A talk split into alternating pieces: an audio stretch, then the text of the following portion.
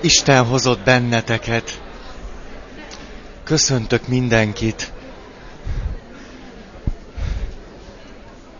Ú, de rossz látni, hogy nem tudtok leülni. Nem, nem tudok semmi jót mondani nektek. Itt van egy hely, kettő, itt van két hely. Esetleg, hogyha föltenni az a kezét, aki mellett van még üres hely. Mert lehetséges. Ú, de jó, tessék!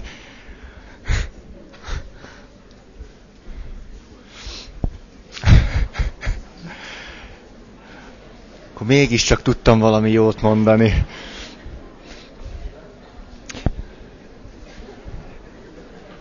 Vissza kanyarodnék oda, hogy annak a lépéseit, megfontolásait járjuk körbe, hogy ha egy kételj föltámad bennünk, adott esetben ez a kételj lehet nagyon erőteljes kételj, igazán a szívünkben, meg az életünkben markoló, akkor abból indultunk ki, hogy ez a kételj nem egy rossz dolog, hanem eleve föltételezzük azt, így indulunk ki, és ez már a hitünk megerősödését is maga után vonhatja, hogy a kételj az az életünk alakulása szempontjából egy fontos és pozitív dolog. Ebből indultunk ki, és azt nézegetjük meg, hogy mit is lehetne csinálni. És most annál a fázisnál tartunk, bár ezeket az egymásra következő pontokat nem akartam én nagyon merev folyamatként leírni, hogy ez egy, egyik után rögtön a másik jön, és csak az jöhet, és ebből az következik, hogy. Ezt kezeljétek lazán. De minden esetre ott tartunk, és pontosan valaminek a kellős közepén hagytam abba, hogy azt a kérdést föltehetjük magunknak, amennyiben ez szükséges. Mert ezt a kérdést nyugodtan ki is lehet hagyni, hogyha nem szükséges. De ha igen, akkor a kérdés így hangzik, mi vezetett a kétel kialakulásához? Nyilván akkor érdemes föltenni ezt a kérdést, hogyha újból és újból és újból eljutottam ugyanahhoz a krízishez vagy mélyponthoz. Tehát érdemes utána nézni, hogy adott esetben mit csinálok következetesen és rutinszerűen rosszul. És talán emlékeztek, a Szentírásból azt a történetet vettük elő, amikor Mária és József a kis Jézust fogják, és elviszik a templomba. És egyfelől annak a történetnek az elején folyamatosan azt halljuk, az Úr törvénye szerint, az Úr törvénye szerint, mindez az Úr törvénye szerint volt. Ez van az egyik oldalon, és a másik oldalon pedig ott van az Aksimeon, aki pedig nem az Úr törvénye szerint, hanem ahogy a Szentírás hangsúlyozza, a lélek indítására, a lélek ösztönzésére. A lélek azt mondta neki, hogy. És ebből jön össze valami nagyon fontos esemény, megjelenik a misztérium. És ez a két látszólag egymásnak néha, mintha ellentmondó dolog, hogy az Úr törvénye, ami ez és ez, megföllebbezhetetlen. És a lélek indítása, ami hihetetlenül egyéni és rugalmas, és csak nekem szól abban a pillanatban, senki másnak, csak nekem. Ez a kettő, ha összejön, akkor születhet belőle valami nagyon nagy dolog. Adott esetben az, hogy az ember a kétejéből ki tud lépni, és elindul valamerre. Itt tartunk, és a, a, az első két pont az az volt, hogyha az Úr törvényes felől nézzük ezt a folyamatot, akkor ragaszkodom és szilárd vagyok az Úr törvényében. Ez volt az első pont. Emlékeztek a több mint ötven éve, vagy ötven évig házas asszonyra, aki azt mondta, hogy ehhez az ötven évhez tartás kell. És ez a tartás, ha mondjuk egy keresztény embert veszünk, akkor nagyon jól összefüggésbe hozható azzal, hogy tartása annak van, akiben az Úr törvénye olyan szilárd, mint a gerince. Ugye gerincvelőjében ott van az Úr törvénye, és ez megadja neki a tartást.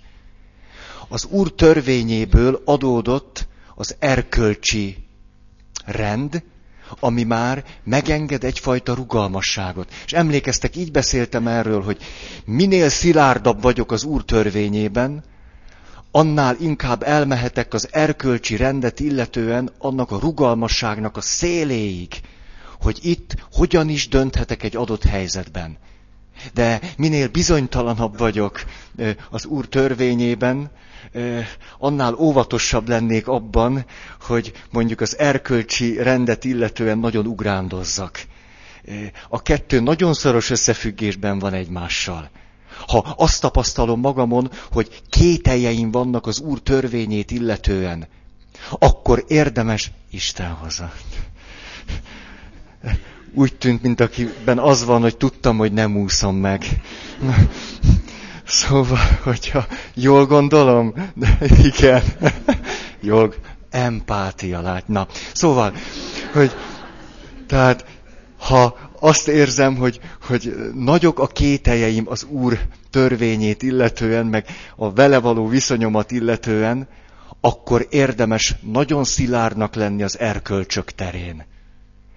És fordítva, ha azt látom, hogy na most aztán igazán, igazán szilárd vagyok, akkor szabad nagyon finomnak és rugalmasnak lenni az erkölcsi dolgokat illetően.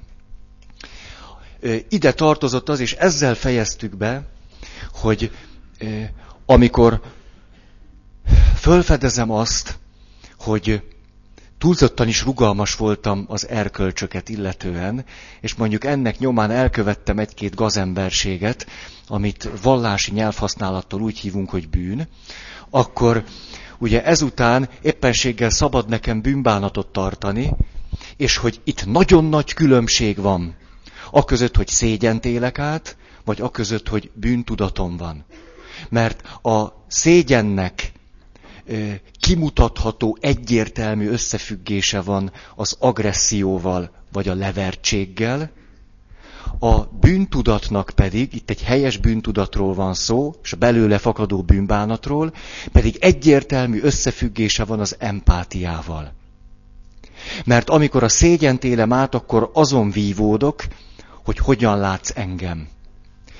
És ú, de kár befejeződött. A, most kezdtem odafigyelni. Nem, nem. Milyen könnyen lehet nekem jót tenni. Na, és a bűntudatnak pedig egyértelmű összefüggése van az empátiával azért, mert amikor bűntudatok éle, bűntudatot élek át, akkor nem arra figyelek, hogy te engem hogy ítélsz meg és hogy látsz, és hogy én most gazember vagyok-e a szemedben vagy nem, hanem a bűntudat arra indít engem, ő megúszza, hogy arra indít engem, hogy azzal foglalkozzam, milyen kárt okoztam, és azt hogy tehetném jóvá. Ez pedig eleve érzelmi és értelmi empátiához segít engem. Hallottátok már ezt? Hogy értelmi empátia? De én is csak most hallottam néhány nappal ezelőtt. Vizsgáztam ugyanis, és az volt a tétel címe, hogy a lelki gondozó személyisége. Jaj. És akkor mondtam, amit csak bírtam, és akkor mondtam, hogy hát azért a lelki gondozónak, ha nem akar teljesen béna lenni, egy kis empátiára szüksége van. És akkor szúrós szemmel a vizsgáztató rám kérdezett, és azt mondta, hogy jó, és mit jelent az, hogy empátia? Ugye itt kezdődnek a bajok, mikor valamit meg kéne magyarázni. Na és akkor én hangsúlyoztam az érzéseket, meg az érzelmeket, hogy együtt érzek vele, hogy átveszem az érzelmek mentén, haladunk. Ilyen szépeket mondtam neki. Nem volt elég, mert azt mondta, hogy nem csak ez. Hmm. És akkor kiderült, ekkor derült ki, milyen jó, hogy elmentem vizsgázni, hogy van olyan, hogy értelmi empátia. Ez semmi más, mint hogy belehelyezem magamat a te helyzetedbe, és onnan nézem a dolgokat. Na, de legalább kiderült, hogy így hívják. Szóval értelmi empátia. Ez, ez következik, és szoros összefüggésben van a bűnbánattal. És akkor a harmadik, hogy ha Ha megvan az Isten törvénye, az szilárd. Vagyis ezek az értékek. Az értékekből következnek normák. Ez az erkölcs világa. Ebből pedig következik a magatartásmód, vagy a magatartás formák. A magatartás formáinkban még nagyobb rugalmasságunk lehet. Még sokkal nagyobb, de itt is. Ha minél bizonytalanabb vagyok az Isten törvényében, és minél bizonytalanabb vagyok az erkölcsöket illetően nyilván a személyes viszonyom meg cselekvésem tekintetében, azért annál jobb volna, hogyha a magatartás formákban azokhoz ragaszkodnék, ami már bejött egyszer. Mondok egy nagyon szomorú példát a saját életemből. Ez egy nagyon szomorú példa. Most vasárnap történt velem. Mégpedig elmentem lakást szentelni. Ez nem szomorú dolog még, nem, nem ez, hanem óriási család, sereg gyerek. És az egyik gyerkőc, mikor elővettem a szentelt vízhintőt, akkor úgy döntött, legalábbis én azt gondoltam, hogy ez egy jópofa játék, és elbújt előlem. És azt mondta, hogy én őt ne hintsem meg a szentelt vízzel. De hogy ott bujócskázott, én azt gondoltam, hogy ez játék. És ugye arra gondoltam, hogy hú, hát ez egy milyen, milyen izgalmas helyzet, én most nagyon rugalmasan kezelem ezt a szituációt.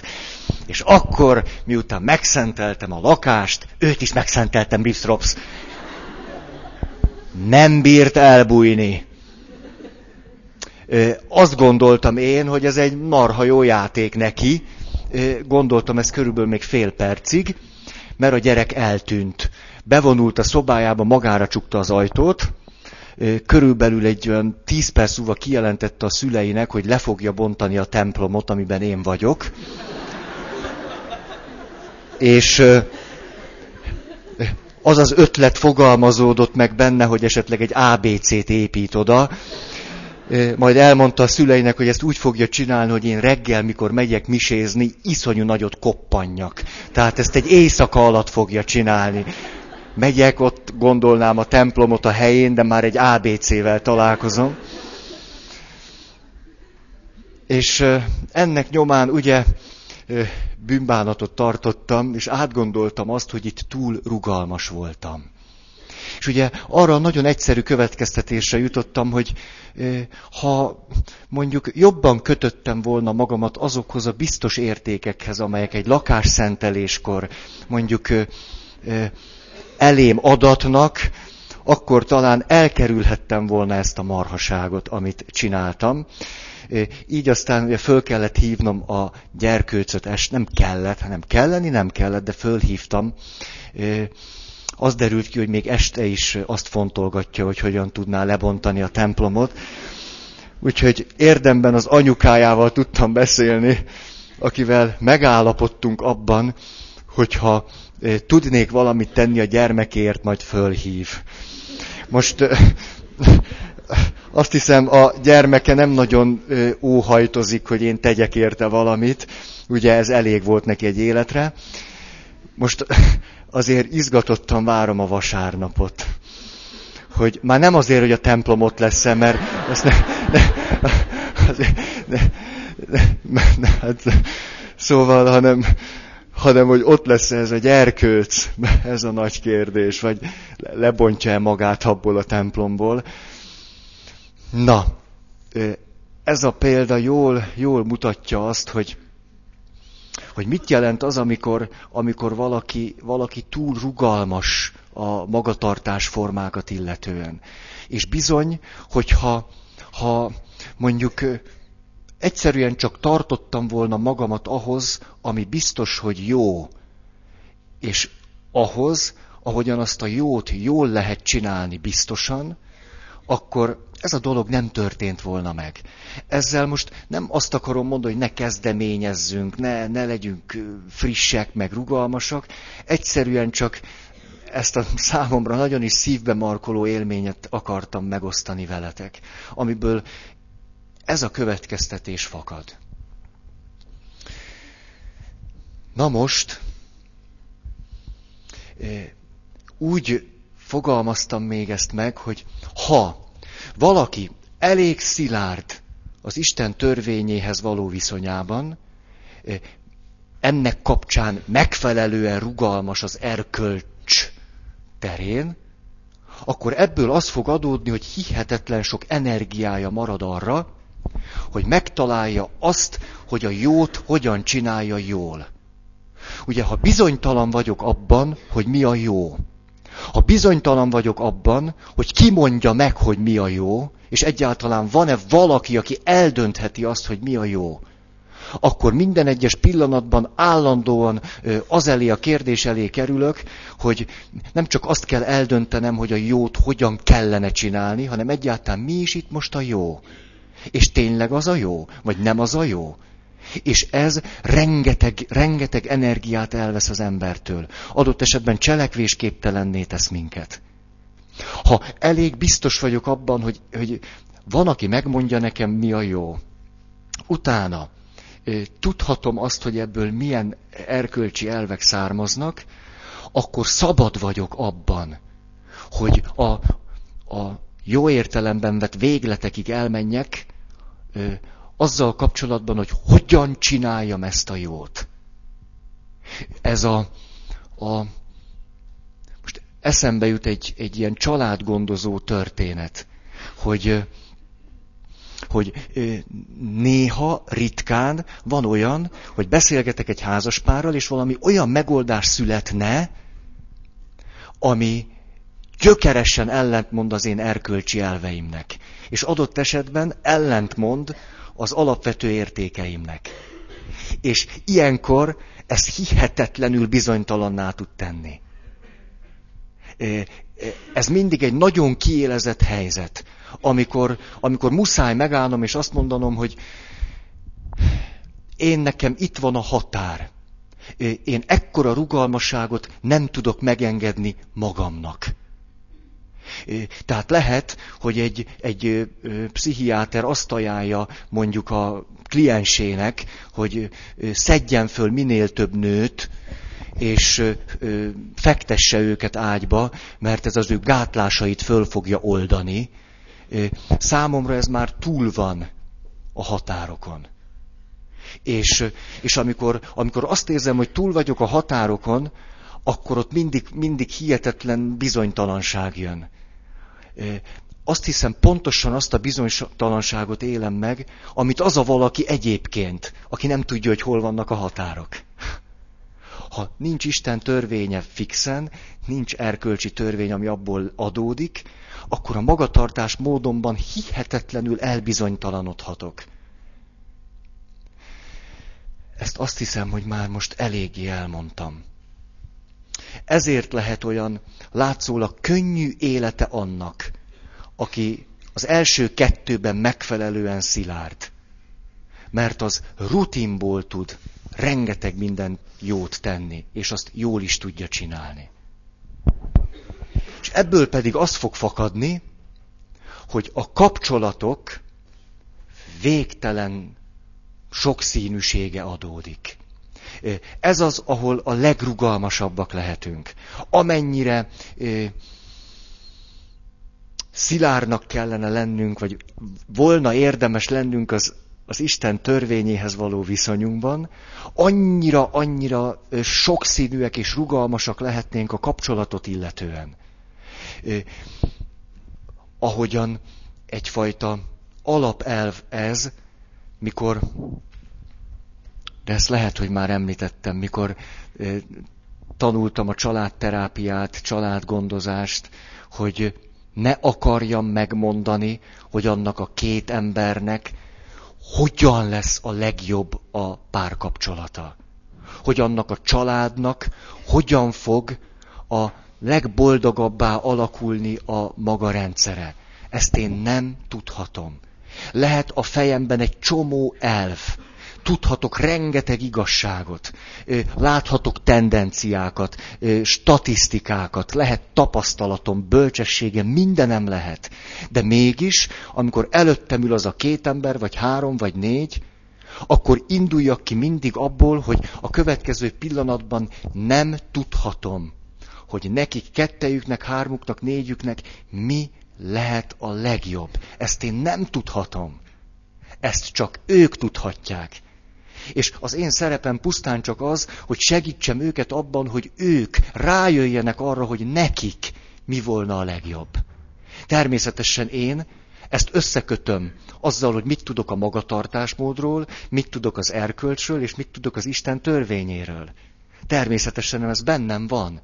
De mégis a lehető legnagyobb szabadságot kell adni annak a két embernek. Vagy annak az egynek ez mindegy is. A lehető legnagyobbat. Hogy ő azt hogy akarja csinálni.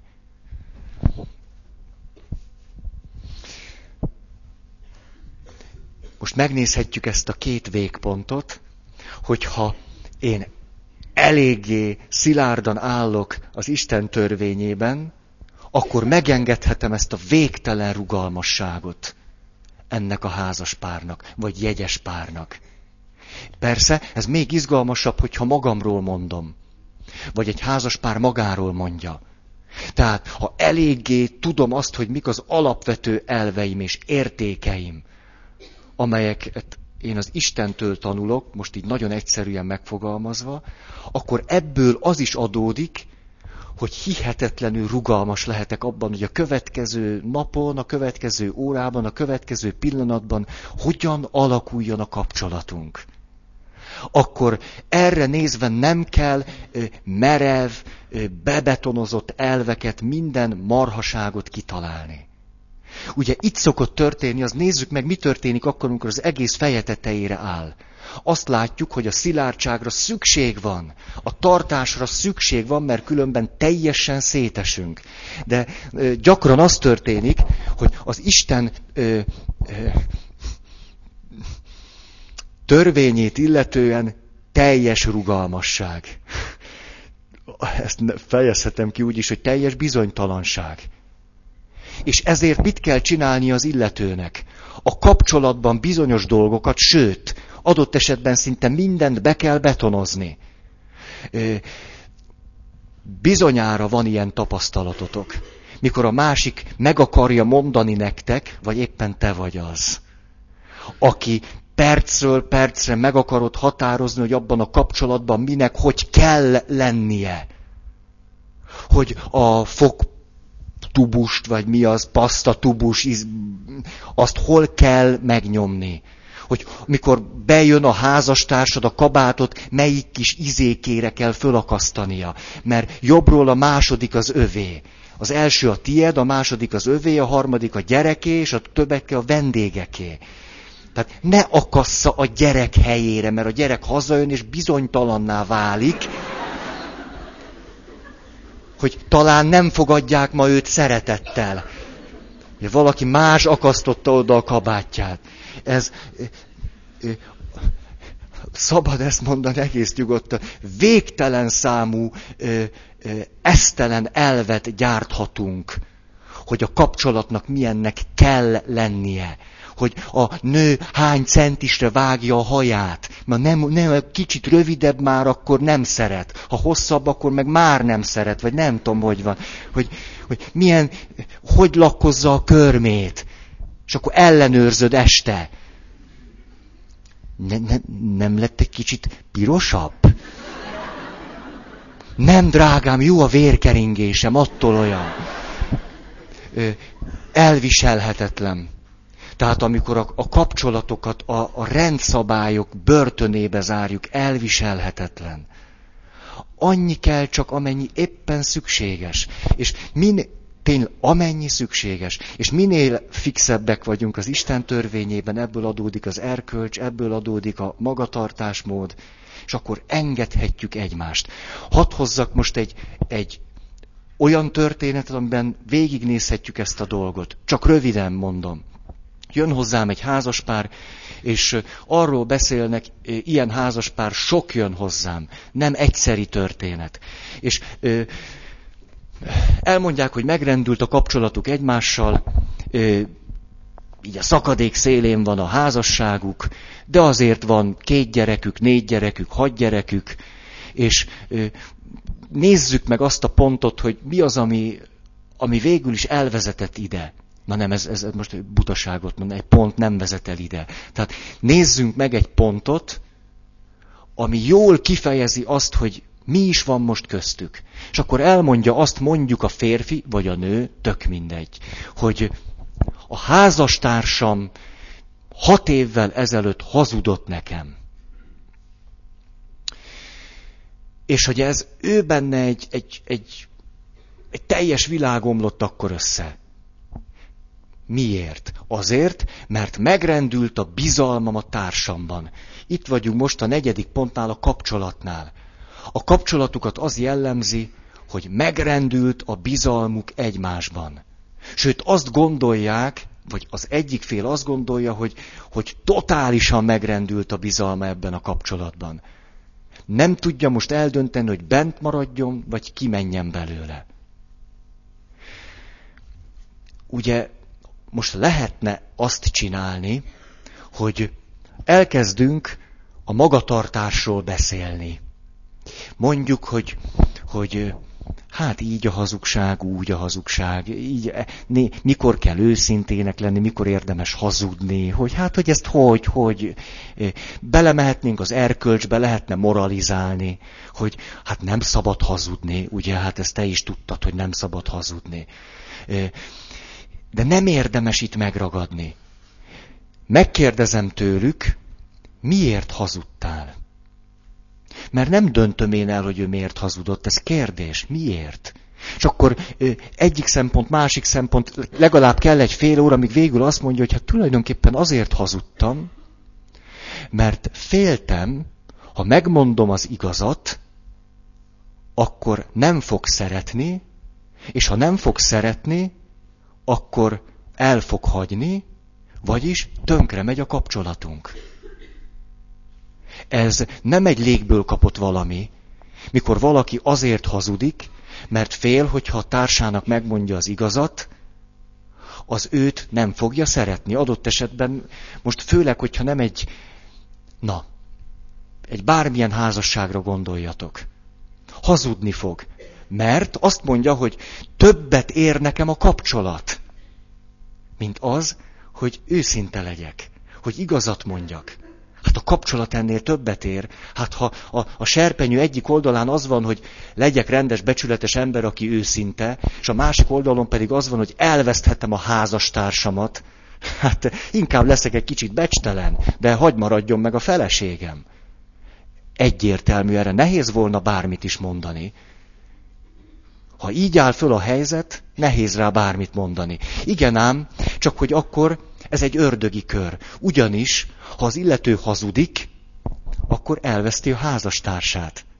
Ha pedig nem hazudik, akkor is elveszti a házastársát.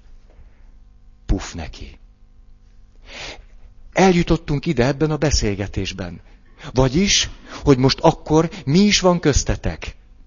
A, az illető csinált valami olyasmit, amire te Valamikor 23 évvel ezelőtt azt mondtad, ha te ezt megcsinálod velem, én azt nem bocsátom meg neked, és elhagylak. Ebben a helyzetben ellehetetlenültek, mert nincs jó megoldás. És most jutottunk el az Isten törvényéhez.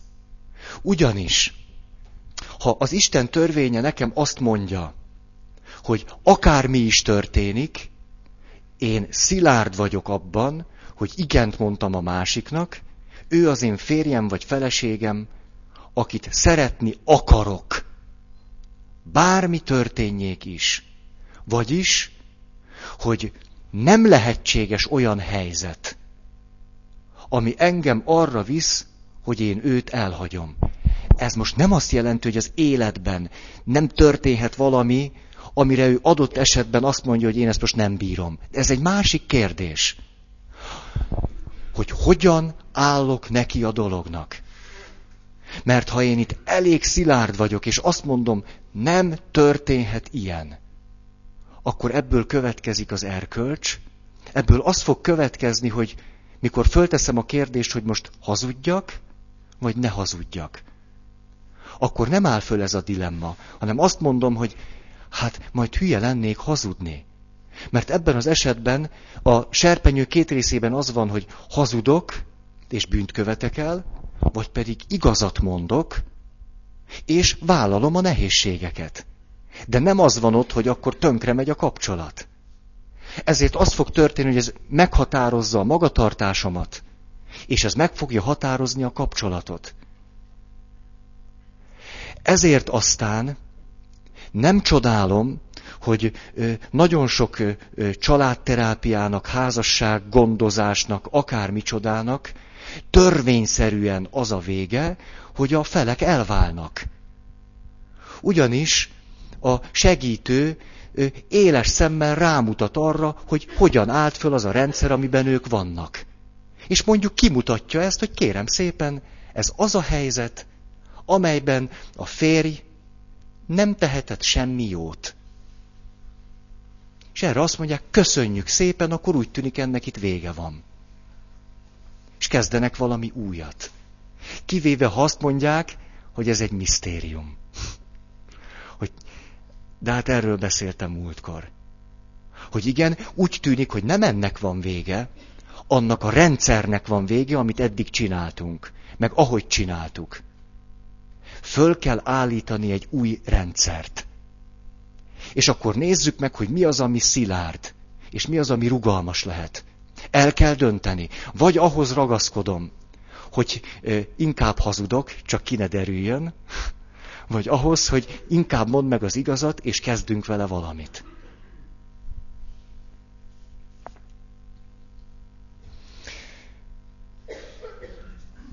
Itt akarnám mondani azt a nagyon egyszerű mondatot, hogy ezért, ahogyan a katolikus egyház beszél a házasságról, az nem egy elvi meg elméleti dolog, nem egy szép ideál, hanem olyan hihetetlen, egyértelmű, konkrét következményei vannak a kapcsolatra és a gyakorlatra, ahogyan talán ezt most meg tudtam nektek fogalmazni.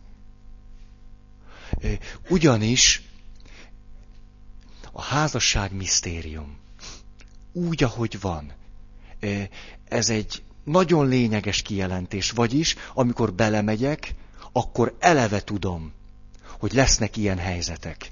Eleve tudom, hogy most, ahogy csináljuk a kapcsolatot, ez valamikor elégtelennek fog bizonyulni. És lesz egy krízis, amin át kell menni, és majd megint lesz egy, és megint, és megint. Ezt eleve tudom, hogy így van. És akkor lehet egy tartás bennem. Hogy igen, ezt eleve tudom, és ezzel együtt van valami, ami bennem szilárd, és kettőnk között szilárd, és ehhez ragaszkodhatom. És ha ehhez ragaszkodom, akkor elviselem a krízist. Ha van valami, amiben tudok kapaszkodni, ez azt jelenti, hogy, hogy kicsúszhat a lábam alól a talaj. Vehetjük ezt a képet. Ha kicsúszik a lábam alól a talaj, akkor ha a házasság nem misztérium, akkor én pofára estem. Ha a házasság misztérium, akkor mikor kicsúszott a lábam alól a talaj, akkor én belekapaszkodok az égbe. És igen, van egy hét, egy hónap, egy év, vagy még több, mikor nincs a lábam a talajon. Így lóbálódzok, így. Fogalmam sincs, hogy kell élni. De nem veszek el, mert fölfelé kapaszkodom. Ez lehet, hogy egy primitív kép, de, de lehet, hogy most mondtam a legjobbat. Az összes többi az okoskodás volt csak. E, ha nem misztérium, akkor puf neki.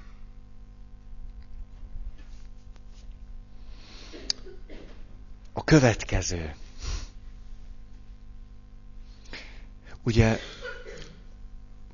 az volt az ötös pontnak a kérdése, hogy mi vezetett a kételj kialakulásához.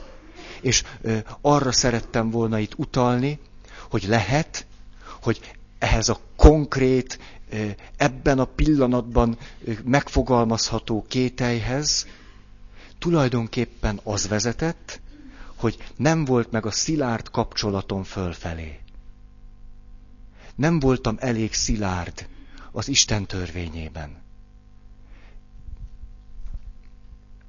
Hatos. Merre vezet a kételj? Mi lesz a következménye, ha a kételjem alapján fogok élni, akarok-e erre menni? Ez egy amolyan közbevetett dolog. Mert lehetséges az, hogy teljesen beleszorultam a kételkedésembe, és azt mondom, hogy hát én ki akarok lépni. Egye meg a fene ezt az egész papságot úgy, ahol vagy ahogy van. És akkor leülök. Ez van bennem, semmi más nincs bennem. Csak az van, hogy hát én úgy kilépek, mint a sic. És akkor megkérdezem magamtól, rendben van, kilépsz, mint a sic. Mit fogsz csinálni? Merre felé fogsz menni? Milyen lépéseket fogsz tenni? Hogy fog alakulni az életed? És amikor elképzeled ezt magadnak, akkor tedd föl ezt a kérdést, hogy és ezt akarod? Vagy ezt akarod? Volt egyszer pont egy ilyen beszélgetésem valakivel. Jött és mondta, mondta, mondta, nagyon hosszan, hogy ő, ő kilép, neki elege van, az egyház, a papok, a, a minden, minden, a búrája tele van. És én nem tiltakoztam, nagy dolog a kételj, csak egyszerűen elkezdtem föltenni ezeket a kérdéseket. Jó, és akkor mit csinálná? És kiderült, hogy ahogy elkezdte ezt mondani, ugye mondhatnám így is, most ezt nem csúnyán akarom mondani, hogy bejött a csőbe. Mert elkezdtem mondani, hogy hát akkor próbálnék valami nagyon értelmeset csinálni, átgondolnám, hát valami olyasmit csinálnék, hogy, hogy hát mindenképp emberekkel legyen kapcsolatos, mert hát ahhoz értek, akkor tulajdonképpen ezen belül én ehhez értek, és ahhoz értek, és akkor kiderült, hogy tulajdonképpen papnak szeretne menni. Ilyen, ilyen nagyon egyszerűen. Ez a, Na de hát ezt, ez a házassággal is ugyanígy lejátszható. Emlékeztek, egyszer beszéltem Asztrik atyáról, aki ezt bement a 16 éves serdülő, és elmondta, hogy most még igaz, hogy beszélgetnek egymással, de ahogy ő kilép innen, megy és menten öngyilkos lesz. Mert az ő életének semmi értelme. Emlékeztek erre? Nem? Hát, akkor, akkor elmondom, ezt mondta pedig jó Asztrik atyának, és akkor az Asztrik atya, jó Asztrik atya, tényleg, jó Asztrik atya, jó, gyere, akkor ígyunk egy teát, addig is legalább utolsó tea, finom lesz nagyon. És nem tiltakozott ő a kételjével szemben, sőt, rátett egy lapáttal. Azt mondta neki, hogy na jó, hát gyere, iszogatjuk ezt a teát, jó, nincs már semmi dolgunk, úgyis öngyilkos leszel, hát akkor belefér ez a beszélget, úgyis tudod, hogy mit fogsz csinálni, tehát végül is. És akkor Nézzük meg, hogy meghaltál, és mi lesz utána. Na, nézzük meg, hogy jó, ez lesz. Hát nyilván eltemettek, mondja a srác. Na, nagyszerű, hát nézzük meg, hogy és akkor az hogy, hogy lesz. Hát úgy ott, ott döglődök a koporsóba, hát hogy lesz, hát úgy. Asztrik atya mesélte ezt el. Hát ott, ott, ott ki vagyok nyúlva. Na jó, hát és akkor úgy mi lesz? Hát, hát úgy elképzelem, hogy hát, hát egész pannóhalma kivonul az én temetésemre, hát mégiscsak hát itt öltem meg magam valamelyik szobába, hát csak ott lesz mindenki. Hát jó van, és akkor mi lesz? Hát ott sírnak, rínak, mint a fene.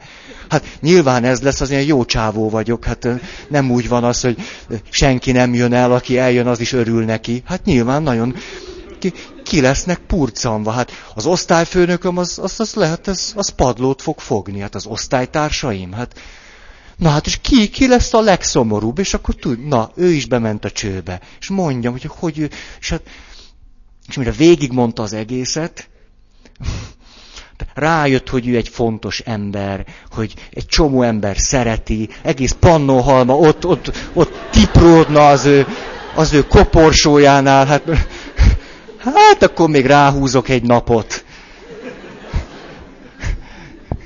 Szóval nem, nem butaság megkérdezni magunktól, hogy jó, jó, hát akkor mondjuk ezt fogom csinálni, és akkor ezt akarom-e? Vagy mi lesz akkor? Ja, egy másik, ez megint egy, na úgy látszik, sok ilyen történetem van. Azt mondja, megint beszélgetek egy, egy vagy két éve szentelték föl, látjátok, most, most nem a ház, nem, nem veletek, hogy és azt mondja, hát ő, ő már pedig most abba hagyja. Hogy hát, Tehát ez, mióta ő pap, ez csak annál rosszabb. Na jó, hát akkor beszélgessünk erről. És akkor azt mondja, hogy de hát igazából miután már két éve szeretnék kilépni, tehát pont azóta, mióta felszenteltek, azért ugye, volt időm átgondolni, hogy, hogy hát tulajdonképpen azért csak úgy nem lépnék ki. Tehát, egy, tehát mindenképp ki, ki akarok lépni, de azért csak úgy nem, hanem hát arra gondolok, hogy, hogy hát úgy kéne kilépni, hogy akkor azért már úgy, úgy, úgy elrendezem magam körül az életet, hogy legyen hova menni. Akkor azt kérdeztem tőle, hogy na és, és tettél lépéseket? Mert, á, nem, hát te ahhoz azért nincsen kedvem, azért azt, azt, azt, azt azért mégse akarnám, hogy, hogy most így ezt csinálom, és közben meg mit tudom én, nem tudom én, beiratkozok a közgázra, hogy menedzser leszek, szóval azért azt mégse. És ez volt az a pont, mikor ő benne tudatosult az, hogy, hogy miközben meghatározta magának, hogy csak úgy fogok kilépni, hogy megcsinálom a lépéseket, na semmibe nem megyek bele, hát azért azt nem szeretnék, csak ott állok, egy pap vagyok, nem értek semmihez, és akkor ott a nagy élet. De hát azért ezeket a lépéseket meg nem akarom megtenni. Tehát mégiscsak van valami, ami miatt ő akar maradni.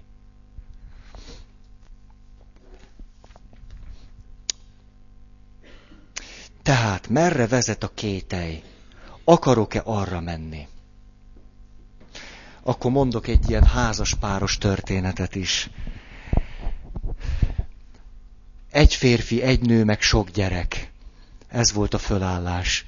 És akkor kérdeztem a, az asszonyt, hogy na, most ha rajtad múlna, tehát hogy ne, ne, ne gondolj bele semmibe, hogy ez szabad, vagy nem szabad, vagy jó, vagy semmibe. Na, mit csinálnál? Azt mondja, hát én úgy lelépnék, mint a fene. Hát jó van, akkor most nézzük át, hogy milyen érzéseid lennének utána.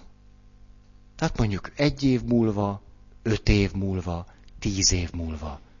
Akkor elkezdte mondani, hogy hú, hát azt hiszem egy, egy, mondjuk, így mondjuk az elején nagyon fölszabadulnék. Aj, marha jól érezném magam, vége van ennek a szörnyűségnek, leléptem, élhetem az életem. Jó, ez lenne, ez lenne mondjuk egy hétig, két hétig, egy év múlva, hát, hú, hát azért már kicsit gázosabb lenne.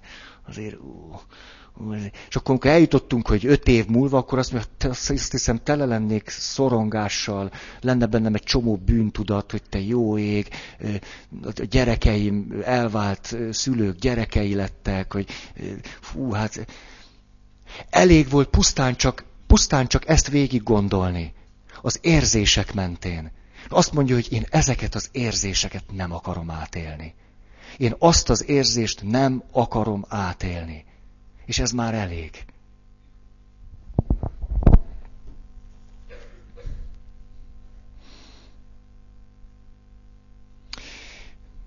Néha, ahogyan Gyökösi Bandi bácsi mondja, meg aztán Nemes Ödön atya mondja, a papnak a szava olyan, mint a sebészkése. Egész brutális. Vág, mint a fene. És én ezt csak nagyon-nagyon ritkán engedem meg magamnak, úgy, úgy fél évente egyszer, hogy úgy, úgy mondjak egy komolyabbat. És most egy ilyet idézek föl, ugyancsak ilyen, ilyen, ilyen vállás közeli helyzet.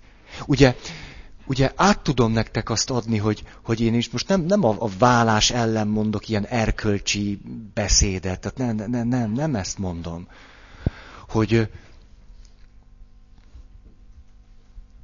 jön hozzám a férfi, és már megvan x éve a kapcsolata, és már azt gondolja, hogy a sokkal jobb, és dödödödödödö. És de hát azért mégiscsak vívódik. És akkor azt, de beszélgetünk, és én csak úgy, úgy hagyom, hogy mondja, hogy mi van. És akkor fölteszi nekem a kérdés, hogy te is mondd, Feri, hogy szerinted a gyerekek tényleg megsínylenék, hogyha, hogyha elválnék. Tudod, én annyira jól csinálnám ezt a másik kapcsolatot, annyira profi lennék benne. És akkor csinálnánk egy ilyen klassz új házasságot, és a gyerekek marha boldogok lennének. Hát, tehát tényleg így van ez? Meg, megsínylenék? És akkor, na ez az a pillanat, amikor, amikor azt mondtam, hogy igen. Igen, azt ők megsínylenék. És ezt nem, nem lehet kikerülni? Ezt nem. Ezt nem. Úha. Nem azt mondom, hogy én, én ilyenkor egy ilyen kélyes érzéssel ülök ott a fotelbe. Tehát ne, nem szadista vagyok. Csak, csak azt gondolom, hogy lehet, hogy ez az a pillanat, amikor vágni kell. Amikor ő azt mondja, hogy hát ha megsínylenék, akkor azt nem akarom. A következő. Mit nyerek, és mit veszítek a kételjel, illetve mit veszítek a hittel? Vagyis mit nyerek a kételjel, és mit veszítek a hittel? Milyen előnyeim származnak abból, ha tovább kételkedem? Mert lehet, hogy ezek az előnyök olyan szimpatikusak nekem, hogy nincs kedvem hinni.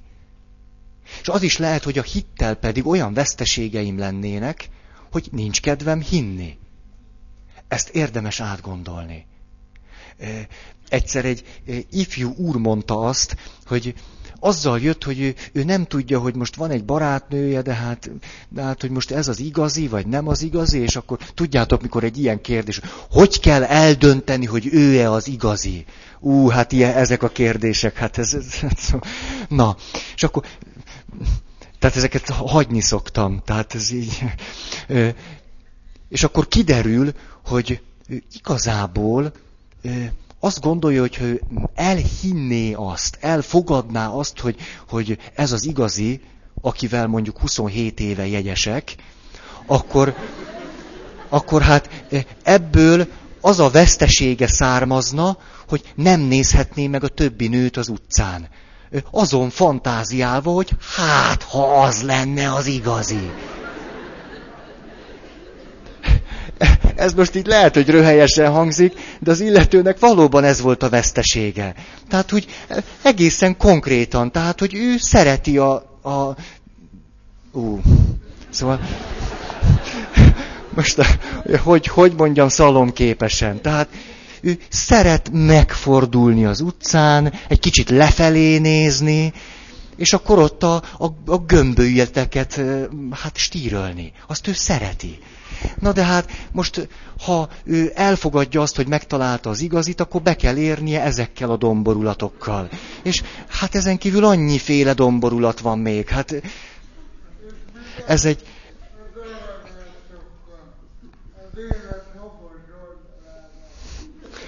Na, ez egy komoly, ez egy komoly veszteség. Nem arról volt szó tehát, hogy, hogy most ő, ő igazából azon vívódott, hogy megtalálta-e az igazit, vagy nem, és azt hogy, hogy dönthető el. Neki fontos volt három milliárd embernek a hátsó része. Az mind neki fontos, azt nem akarta elveszteni egy hátsó félér.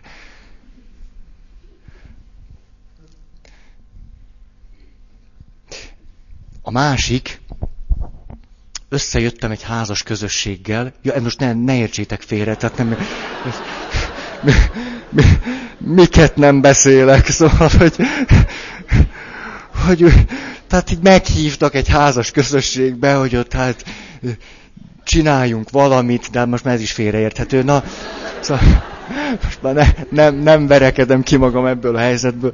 Szóval, hogy, hogy hát, hogy lehetne megújulnia ennek a közösségnek, ez volt a kérdés. És hogy ezért hívtak, hogy hát egy ideig járjak oda, és akkor majd megújul a közösség. És hát ez persze nem így megy. Na és akkor kérdeztem tőlük, hogy, hogy hát, mert elmondták, hogy hát arról van szó, hogy mondjuk 78 éve ugyanazt csinálják. És hát egy picit uncsi már. Hogy mit szólnának hozzá, hogyha ha esetleg egy, egy pici más csinálnánk, és mondjuk nem maradnánk meg mindig azon a szinten, hogy szép idő volt-e ma vagy nem, hanem mondjuk meg kérdeznénk azt, hogy és ez jól esette neked, vagy nem. És akkor azt mondja, hú, ez nagyon izgalmas, hát végül is egy hívő közösség, hát érdemes az egy kicsit mélyebbre menni, hát akkor beszélgessünk arról, hogy jól esette nekem, hogy esett a hó, vagy nem. És eltelik három ilyen alkalom, de ilyen végtelen egyszerű történetek. Tehát körülbelül ilyesmiket kérdeztem, hogy, hogy mondjuk farsang van, hát akkor mindenki mondja el, hogy neki mi okozott ma örömet. Tehát körülbelül e- ezt a, ezt a mélységet céloztuk meg. És akkor harmadik alkalom után jön hozzám az egyik, de ténylegesen nagyon rendes, aranyos, katolikus apuci. És akkor azt mondja, hogy hú, hát, hát ő nem tudja, hogy most jó felé megyünk-e. Mert hát, hát itt egy csomó-csomó kételj fakadt föl benne. Tehát, hogy, hogy igaz, hogy 73 évig úgy nagyon stagnáltak, és már, már, már a halál szélére sodródtak, de hát most így például folyamatosan azon vívódik, hogy amikor ő azt mondja, hogy neki ez és az okozott örömet, nem bántja meg a házastársát, aki mellette ül. Hogy nem mond esetleg valami olyasmit, ami bántó neki. Aztán most fölírtam az összeset, azt mondja, hogy, hogy jaj, hát és azért is ciki, mert hogyha azt mondom, hogy nekem például nagyon jól esett az, hogy dolgoztam. Tehát, atya, azért ez nagyon félreérthető ám, mert ugye amikor dolgozok, nem vagyunk együtt. Tehát ez, ez nem fogja azt gondolni, hogy, hogy én igazából annak örültem, hogy ő nincs ott. Hogy ez, ez aztán a következő azt mondja, hogy, hogy, hogy hát az is baj lehet, hogy esetleg mondjuk, mikor én megkérdezem tőle, hogy, hogy mi esik neki jól, mi, mi okoz örömet, akkor ő nincs fölkészülve erre a kérdésre. Tehát esetleg fölkészületlenül valami olyasmit mond, ami, amit hát utólag megbánna. Aztán még azt is mondta, hogy, hogy hú, hát, hát igazából ezt már alig meri mondani, de hát végül is az, hogyha én azt mondom, hogy, hogy nekem ma az esett jól, hogy mikor jöttem haza, akkor sütött a nap, hogy hát ez esetleg re, lehet egy rejtett üzenet. Tehát a, a, a házas társam gondolhatja azt, hogy, hogy mi neked csak addig süt a nap, amíg még nem érsz haza? Akkor belépsz a lakásba, nem süt a nap? Hogy fú, hát, és akkor nem is tudom, még volt, ezt fölírtam, mert annyi mindent mondott, hogy nem bírtam megjegyezni. Ja igen, azt mondta még, hogy, hogy hát olyan is lehet, hogy olyan mélyre megyek, olyan mélyre szaladok, hogy hát aztán nem, nem bírok onnan kijönni. Tehát, hogy olyat találok mondani, hogy, hogy, hogy aztán nem, nem bírom már, hogy, hogy kezelni azt a helyzetet. És az utolsó az volt, még azt is mondta, hogy, hogy és hát a, talán a legnagyobb félelmem attól van, hogy, hogy ahogy úgy rákérdezel erre, hogy mi okozott ma nekem örömet, hát esetleg olyat mondok, amit még soha. Hát e, ez, ez aztán vég, végletesen félelmet kelt bennem. Tehát, hogy mondjuk egyszer csak egy ilyen brutálisan nyílt közegben, ahol, ahol heten ülünk, kiderül, hogy, hogy, hogy 73 év alatt egyszer sem mondtam, hogy örömet okoz nekem, hogyha a szomszédomnak, a munkatársamnak a népszabadságából elolvasok három sort.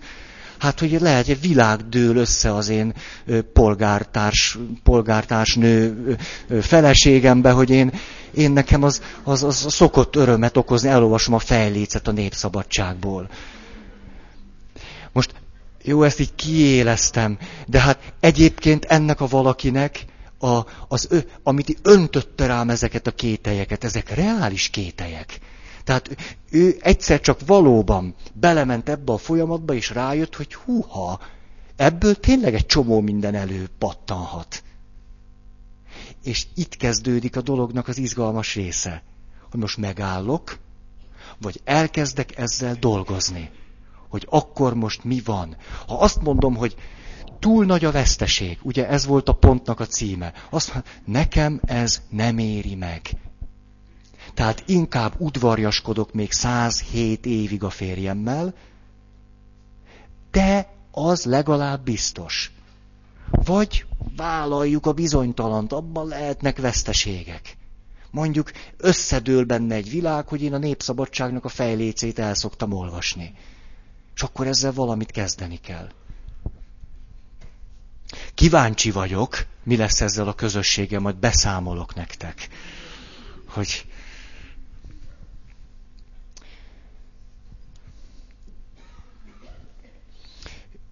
Érdemes tehát meggyászolni a veszteségeket.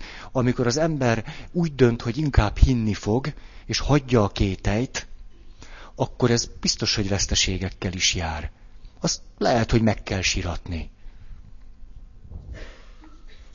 Következő, ez egy nagyon-nagyon fontos pont. Megint csak valami lényegi, lényegi pillanat. Hogyan lehetne erőforrás a kételjem?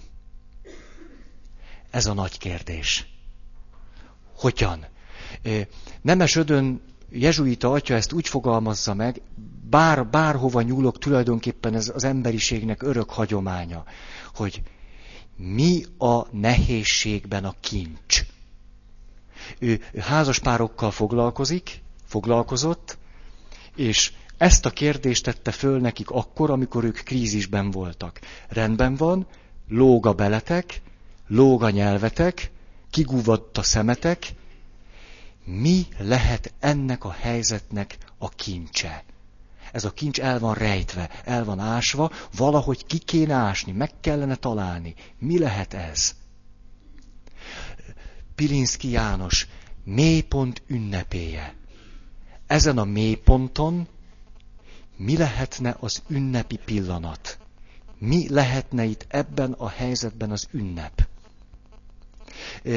Csíkszent Mihály Mihály ugyanezt úgy fogalmazza meg, hogyan játszhatnánk ki a káoszt.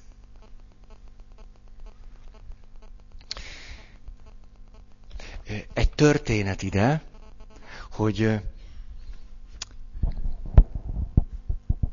szóljatok, ha mondtam, most elbizonytalanodtam. Egy, mondtam azt a, a lelki gondozót, aki, aki a kórházban lelki gondoz, és szolgáltatja ki a szentségeket, gyóntat, áldoztat, és közben kiderül, hogy, hogy a, ez egy pszichiátriai osztály, hogy a, a betegeknek nagyon nagy része állandó, visszatérő, visszatérő kliens. Mondtam ezt nektek? Nem?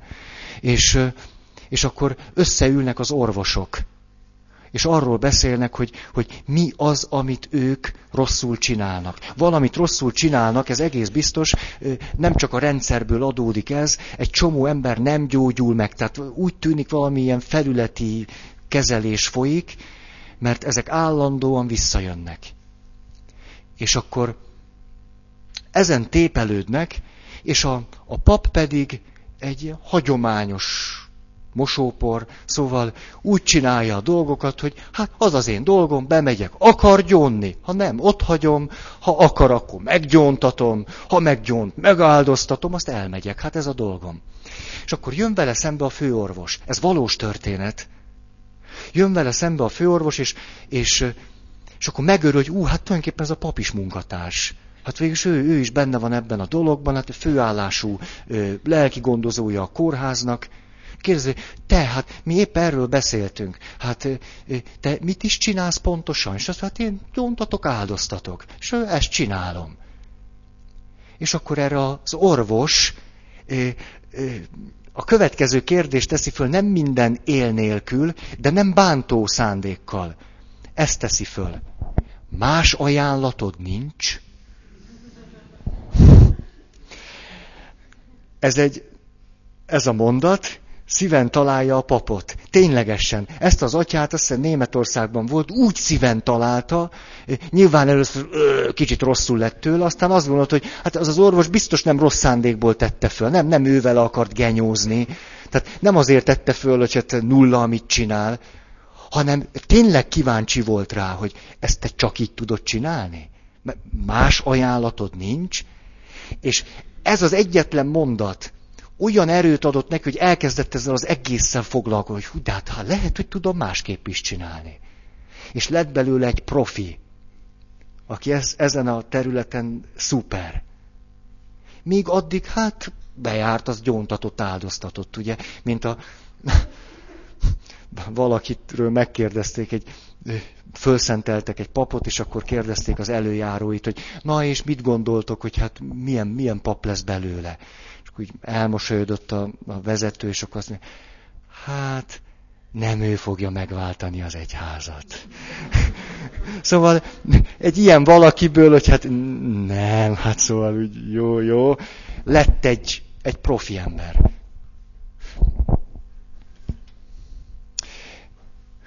Ugye, ez egy példa arra, hogy, hogy az a kételj, ami őt valóban az egész munkájának az alapjában érintette meg. Ez a mondat, ez erőforrássá lett. És amikor ő, ő elbizonytalanodott, akkor vissza tudott térni ehhez a mondathoz. És ez neki erőt adott, hogy de lehet, hogy van más is. A lelkipásztori napokon járván néhány héttel ezelőtt egy sereg pap, meg sereg civil, és a, a lelki gondozás volt a téma, lelki vezetés. És ott az egyik atya hihetetlen keményen megszabta a dolgokat, hogy mit, hogyan kell csinálni. Teljesen igaza volt egyébként. És erre jött egy, egy szuperpap. Tényleg olyan, hogy Magyarországon van mondjuk öt hozzáfogható. És ennek a nagyon kemény, korrekt előadásnak a befejezése után szólalt ő föl, és ezzel kezdi az előadását. Idős bácsi. Azt mondja, hogy hát, kedves testvérek, én azért jöttem, hogy fölkértek, hogy megtartsam az előadásomat itt lelkivezetés címen, és arra gondoltam, hogy hát én elmondom azt, amit ezzel kapcsolatban tudok. Körülbelül harmincan lettek az ő köréből papok, meg szerzetesek, meg apácák. Szóval tud némicskét erről a kérdésről, de ezt így mondja, hogy hát, de most, hogy meghallgattam a paptársamnak az előadását, azt gondolom, hogy hát én ezt egész életemben rosszul csináltam. De ezt ő nem gunnyal mondta, hanem úgy, aki, aki ott előadóként szembesült ezzel, néhány perc elég volt neki ahhoz, hogy az egész addigi működésmódját megkérdőjelezze. Majd pedig, hogy ezzel a megkérdőjelezéssel kiálljon egy csomó ember elé, akiknek ő előadást fog tartani, mint tekintélyes ember. Na ez a mestermunka. Mikor valakinek néhány perc elég ahhoz, hogy egy ilyen folyamaton végigmenjen. És ez a kételje, ez, ez 80 valahány évesen is arra indítsa, hogy húha, hát akkor én ezt, ezt mától kezdve, sőt nem mától kezdve, hanem a következő megnyilatkozásomtól kezdve jobban csinálhatnám. Húha, mondok megint egy saját történetet, egy majdnem pofára estem, ez a történet címe, de majdnem nagyon. Ez a, hogy hogyan lehet a kételj erőforrás, inkább csak azt mondom, nagymákom volt. Ugyanis készültem erre a vizsgára, tudjátok erre a, mi is volt a neve valami, alkalmazott lélektan, vagy valami ilyesmi, és akkor, de jó, jó, jó, jó tantárgy, és akkor van egy ilyen tételcím, mondom úgy, hogy le volt írva, atirannikus szuperego. Ez volt a tétel címe. Hú, nagyon szimpatikus, ugye? Én is elolvastam, mondom, húha. Tehát így külön-külön még értem a szavakat, így együtt már egy kicsit nehezebb, de hát akkor nekiálltam értelmezni. Tehát a szuperego, az felettes én, most a, a tirannikus felettes én, az nyilván egy olyan felettes én, ami egy ilyen kegyetlen, zsarnoki, engem állandóan ö, megnyomorító, hangokat hallató, belső-felső hang. Na most az atirannikus, meg nyilván ugye ez egy, egy ilyen fosztóképző, vagy milyen, negálja a dolgot, tehát akkor ez azt jelenti, hogy egy nem egy zsarnoki felettes én. Hát ez egy, ez egy kik némi kételjen támadt azért, hogy, hogy, hogy most ezt tudjátok, tipikus eset az alul zsúfolt teremnek. hogy most, most ezt miért kell ilyen körmönfontan? Tehát értem én, hogy posztgraduális képzés, meg vizsga, meg, meg, meg, tehát ezt így értem, tehát biztos nagyon így kell csinálni, hogy atirandikus felettes én, vagy szuper. Jó, hát, hát mindegy, ez kicsit áll. Hát persze ilyet nem találtam sehol. Ne, nem, hát gondoltam, hogy jó, hát nem vagyok én a hülye gyerek, hát kigondoltam, hogy ha ezt húzom, mit fogok mondani. Hát miért? Hát összeraktam én a képet, és hogy ülünk, még nem engem szólítanak, és akkor ott két vizsgázóval ott ücsörgünk, és akkor az egyik, hát tudjátok, ilyenkor megy a duma, hogy ú, ez a tétel, az a tétel, és akkor én mondom nekik, hogy hát most megkérdezzem, vagy ne. Ugye ez, a, ez is egy kém, és mondjam, vagy ne, hát most itt leégetem magam, hogy ezt se tudom, mi az az atirannikus szuperego, hát azért ennyire zsér nem lehetek mégiscsak. Tehát azt mondja, mit nekem, mit nekem, ugye, jó lelkigondozó mer segítséget kérni, ugye ez az elv, ami a szilárdságot adja, és ezután lehetek rugalmas, vagyis hülye.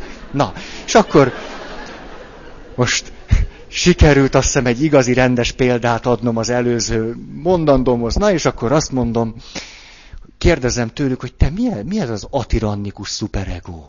Azt mondják, hogy Feri, te hülye vagy. Hát mert, ha nem ezt gondoltam én, ez csak egy ilyen bevezető mondat, hogy hát, ez, hát ilyet, mi az, hogy atirannikus szuperego? Hát mondom, nézzétek meg, és előveszem a tételjegyzéket, oda van írva, hogy atirannikus szuperego.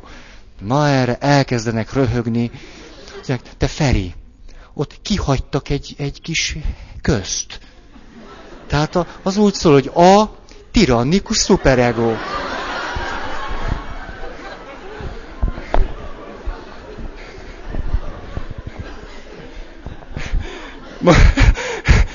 Most kár, hogy ez a történet nem azzal fejeződött be, hogy kihúztam volna ezt a tétet.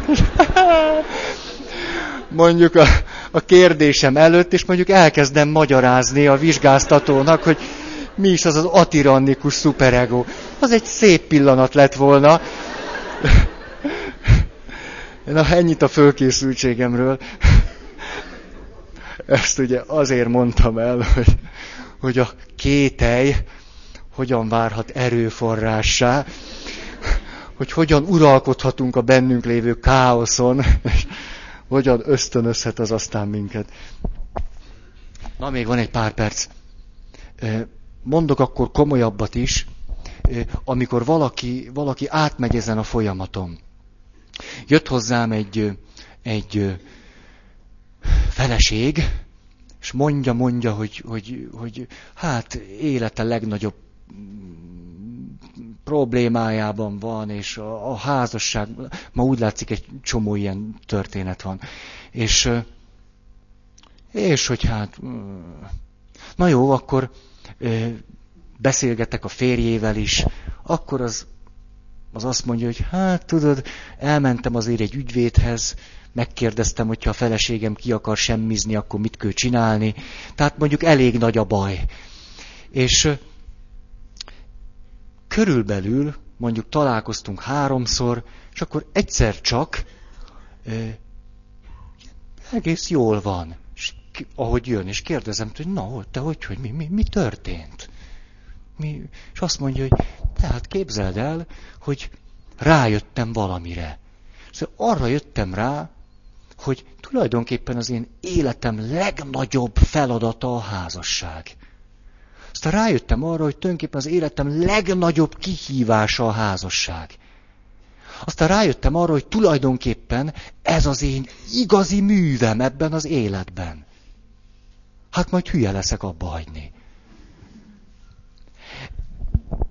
Ez valami olyasmi, amikor abból indul ki, hogy, hogy hát ez értelmetlen, szörnyű, van itt egy, egy elviselhetetlen helyzet, egy megoldhatatlan probléma és megtalálja ennek a helyzetnek a kulcsát, ahogy kiátszhatja ezt a káoszt, ami benne van. És azt mondja, az életem legnagyobb lehetősége. Hú, hát ez jó, ez elvégezte a munkazömét. A többi már csak néhány év, nem.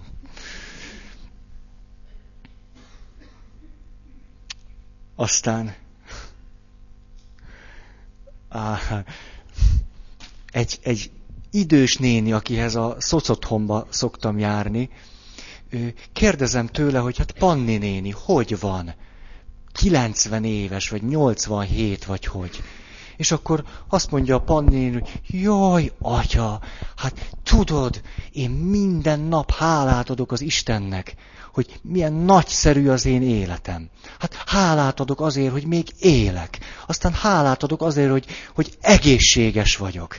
Aztán hálát adok azért, hogy van mit enni, van meleg helyem. Hát olyan szép az én életem. És akkor körülbelül két mondat múlva a következőt mondja, hogy hát igaz, elég nehéz, hogy vak vagyok, de hát azért meg tudom én ezt oldani. Puf neki. Tehát ő a következőt mondja, hát én egészséges vagyok. Ja, hát igaz, hogy nem látok, de hát az egy másik kérdés. Tehát minden helyén van, rendjén van. Ez az, amikor valaki ebből a sötétségből világosságot tudott csinálni. Egy rövidke történet,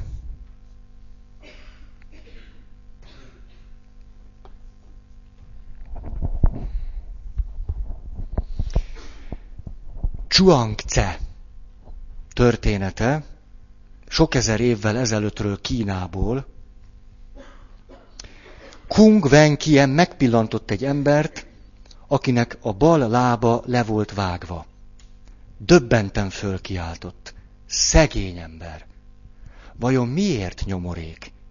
Az ég tette ilyenné, vagy az emberek? És aztán hozzáfűzte. Az ég tette, nem az emberek. Az ég okozta, hogy csak egy legyen neki.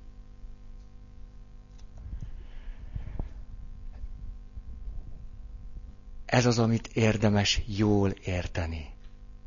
Ha én a magam dolgára azt tudom mondani, hogy az ég tette, valami, valamiképpen ez egy misztérium. Ugye ezt jelenti, hogy az ég tette.